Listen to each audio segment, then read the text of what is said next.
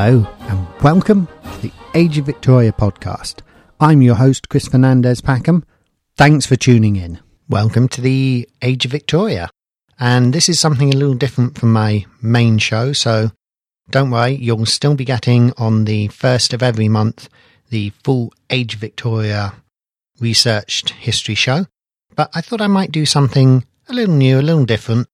Uh, in addition to the monthly show, I'm toying with the idea of releasing a few sort of what I'm going to call mini-sodes, which are mini episodes, short shows of about 10, 15 minutes, bit more free form than the main shows. Um, bit of a chance for me to actually um, talk off script a bit more, and just to make sure that you all get some content in between the main shows what I'm thinking is there'll be little showcases of interesting Victorian tidbits that I've come across, uh, any announcements that I need to make, and perhaps covering some Victorian poetry and literature. So, my first announcement is, as always, please, please, please leave some reviews of the show on iTunes. It really is one of the best ways to support the show. And leave me a comment on the Facebook group or drop me a line in an email. I'd love to know if these mini episodes are actually worth doing. I'd also like to again throw out a plug for uh, Craig Buddy's History of Pirates podcast. It's been off the air for a while now, and now Captain Craig Buddy is back with episode 15. Fantastic have an uh, old friend podcaster back on the air. And also another plug for Jamie Jeffers, uh, who's doing some absolutely cracking work on the British History podcast at the moment. So please do give those two guys a listen. Great podcast, great entertainment. So I thought I'd do a quick on this day in history section for the mini-so today. Just picking up some trivia for the day or year for the Victorians is hugely tricky. Lots of events happened on any given day. For today, on the 9th of June, there were a lot of really huge events that happened in the Victorian era. But for me, the one I'd like to pick is the death of Charles Dickens in 1870. I will obviously devote more than one show to Dickens. He was a towering figure in Victorian England, not just as a writer, but as a journalist and a social reformer. He started from desperate poverty and hardship that gave him a lifelong passion for social reform. He was not only a prolific author, but also a public speaker, journalist, campaigner, and founder of a newspaper. I'm going to read you a few quotes that I enjoy from Dickens from the Uncommercial Traveller, because they capture his brilliance at observation, criticism, humour, and characterisation. For me, the little descriptions of the people he gives, even though they're very bare bones, makes them sort of jump off the page. And I think it's a, a hard skill for a writer to master, but Dickens really had that beautiful way of using a few sentences to create a picture that really leaps out at you. I have um, skipped a few intervening paragraphs just for editorial clarity. So, quote from The Uncommercial Traveller. And I have very seldom been blown to any English place in my life where I could get anything good to eat or drink in five minutes, or where if I sought it, I received a welcome. This is a curious thing to consider. But before, stimulated by my own experiences and the representations of many fellow travellers of every uncommercial and commercial degree, to resume the consideration of the curious question of refreshment, I am a Briton, and, as such, I am aware that I will never be a slave and yet I have a latent suspicion that there must be some kind of slavery of wrong custom in this matter. I travel by railroad. I start from home at seven or eight in the morning after breakfasting hurriedly. What with skimming over the open landscape, what with mining in the deep, damp bowels of the earth, what with banging, booming, and shrieking the scores of miles away, I am hungry when I arrive at the refreshment station where I am expected. Please observe expected. I have said I am hungry. Perhaps I might say, with greater point and force, that I am to some extent exhausted and that I need, in the expressive French sense of the word, to be restored. What is provided for my restoration? The apartment that is to restore me is a wind trap, cunningly set to inveigle all the draughts in that countryside and to communicate a special intensity and velocity to them as they rotate in two hurricanes, one about my wretched head, and the one about my wretched legs. The training of the young ladies behind the counter, who are to restore me, has been from their infancy directed to the assumption of a defiant dramatic show that I am not expected. It is in vain for me to represent to them, by my humble and conciliatory manners, that I wish to be liberal. It is in vain for me to represent to myself, for the encouragement of my sinking soul, that the young ladies have a pecuniary interest in my arrival.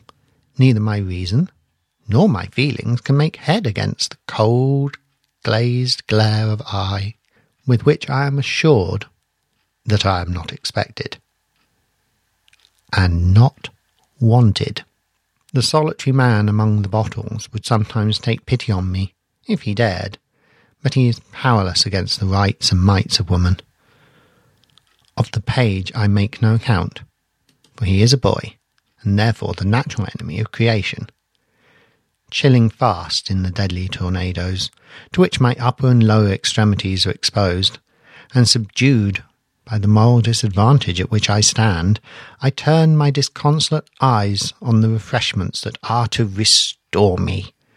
I find that I must either scold my throat by insanely ladling into it against time, and for no wager, brown, hot water stiffened with flour, or I must make myself flaky and sick with Banbury cake, or I must stuff into my delicate organisation a currant pincushion which I know will swell into immeasurable dimensions when it has got there, or I must exhort from an iron-bound quarry with a fork, as if I were farming an inhospitable soil, some glutinous lumps of gristle and grease called pork pie. While thus forlornly occupied, I find that the depressing banquet on the table is in every phase of its profoundly unsatisfactory character so like the banquet at the meanest and shabbiest of evening parties, that I begin to think I must have been brought down to supper,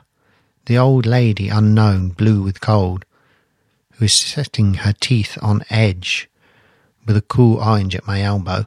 That is the pastry cook, who has compounded for the company on the lowest terms per head, is a fraudulent bankrupt, redeeming his contract with the stale stock from his window, that for some unexplained reason, the family giving the party have become my mortal foes and have given it on purpose to affront me, or I fancy that I am breaking up again at the evening conversation at school, charged two and sixpence in the half year's bill, or breaking down again at that celebrated evening party given at Mrs. Bogle's boarding house when I was a boarder there, on which occasion Mrs. Bogles was taken in execution by a branch of the legal profession, who got in as the harp and was removed to a place of duress half an hour prior to the commencement of the festivities.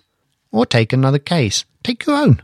You are going off by railway from any terminus. You have twenty minutes for dinner before you go. You want your dinner, and like Dr. Johnson, sir, you like to dine you present to your mind a picture of the refreshment table at that terminus. The conventional shabby evening party supper, accepted as the model for all termini and all refreshment stations, because it is the last repast known to this state of existence of which any human creature would partake, but in the direst extremity, sickens your contemplation. And your words are these I cannot dine on stale sponge cakes that turn to sand in the mouth. I cannot dine on shining brown patties composed of unknown animals within, and offering to my view the device of an indigestible starfish in leaden pie crust without. I cannot dine on a sandwich that has long been pining under an exhausted receiver. I cannot dine on barley sugar. Cannot dine on coffee. You repair to the nearest hotel and arrive agitated in the coffee room. It is a most astonishing fact that the waiter is very cold to you. Account for it how you may. Smooth over it how you will, you cannot deny that he is cold to you.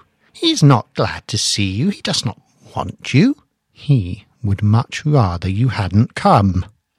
He opposes to your flushed condition an immovable composure, as if this were not enough. Another waiter, born as it would seem expressly to look at you in this passage of your life, stands at a little distance, with a napkin under his arm and his hands folded, looking at you with all his might. You impress on your waiter that you have ten minutes for dinner, and he proposes you shall begin with a bit of fish, which will be ready in twenty.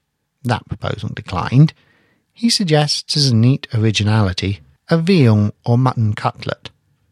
You close with either cutlet, any cutlet, anything. He goes leisurely behind a door and calls down some unseen shaft. A ventriloquial dialogue ensues, tending finally to the effect that veal only is available on the spur of the moment. You anxiously call out, Veal, then! Your waiter, having settled that point, returns to your tablecloth, with a table napkin folded, cocked hat wise. Slowly, for something out of the window engages his eye. A white wine glass, a green wine glass, a blue finger glass, a tumbler, and a powerful field battery of fourteen casters, with nothing in them, or at any events, which is enough for your purpose, with nothing in them that will come out. All this time the other waiter looks at you with an air of mental comparison and curiosity. Now, as if it occurred to you, you are rather like his brother. Half your time gone, and nothing come but a jug of ale and the bread. You implore your waiter to see after that cutlet. Waiter, pray do. He cannot go at once, for he is carrying in seventeen pounds of American cheese for you to finish with, and a small landed estate of celery and watercresses. The other waiter changes his legs and takes a new view of you, doubtfully now, as if he had rejected the resemblance to his brother, and had begun to think you more like his aunt or his grandmother. Again you beseech your waiter, with pathetic indignation, to see after that cutlet. He steps out to see after it, and by and by, when you are going away without it, comes back with it. Even then, he will not take the sham silver cover off. Without pause for a flourish and a look at the musty cutlet as if he were surprised to see it. Which cannot possibly be the case, as he must have seen it often before. A sort of fur has been produced on its surface by the cook's art, and in a sham silver vessel, staggering on two feet instead of three, there is a cutaneous kind of sauce of brown pimples and pickled cucumber. You ordered the bill, but your waiter cannot bring you the bill yet, because he is bringing instead three flinty hearted potatoes, two grim head of broccoli, like the occasional ornaments on the railings, badly boiled. You know that you will never come to this pass any more than to the cheese and celery and when you imperatively demand your bill, but it takes time to get, even when gone for, because your waiter has to communicate with a lady who lives behind a sash window in the corner, and who appears to refer to several ledgers before she can make it out, as if you had been staying there a year. You become distracted to get away. And the other waiter, once more changing his leg, still looks at you, but suspiciously now as if you had begun to remind him of the party who took the great coats last winter. Your bill at last bought and paid. At the rate of sixpence a mouthful, your waiter reproachfully reminds you that attendance is not charged for a single meal, and you have to search in all your pockets for sixpence more. He has a worse opinion of you than ever. When you have given it to him, and let you out into the street the air of one saying to himself, as you cannot doubt he is, I hope we shall never see you here again. End quote. What I love about this is the universality of it. As a commuter, it certainly strikes a chord today. Those times when we've been in a desperate hurry for an appointment or a train or a plane, and we just need something served quickly and easily and simply. And yet, somehow, the rules say, no, no, everything's going slowly now. And I have to say, I have been constantly amazed by how terrible the service remains in the UK. Customers are routinely treated as an inconvenience at best and sometimes fobbed off with the worst coldness possible. So it's nice to see that some things never change. Anyway, I hope you've all enjoyed this mini-sode and I look forward to hearing from you soon. Take care and bye for now. Okay, thank you for listening. And feel free to contact me at Age of Victoria Podcast at gmail.com. That's Age of Victoria Podcast at gmail.com with any questions, comments, or concerns. You can also visit our website at ageofvictoriapodcast.com. There's a load of great material on there, and I'll keep on adding extra maps and pictures as we go on to support the episodes. The show can be downloaded from iTunes, Stitcher, etc. And if you want to help support the show, please do visit the website, or better yet, leave a review on iTunes. Growing our community is a fantastic way to keep this podcast going, and the reviews really help.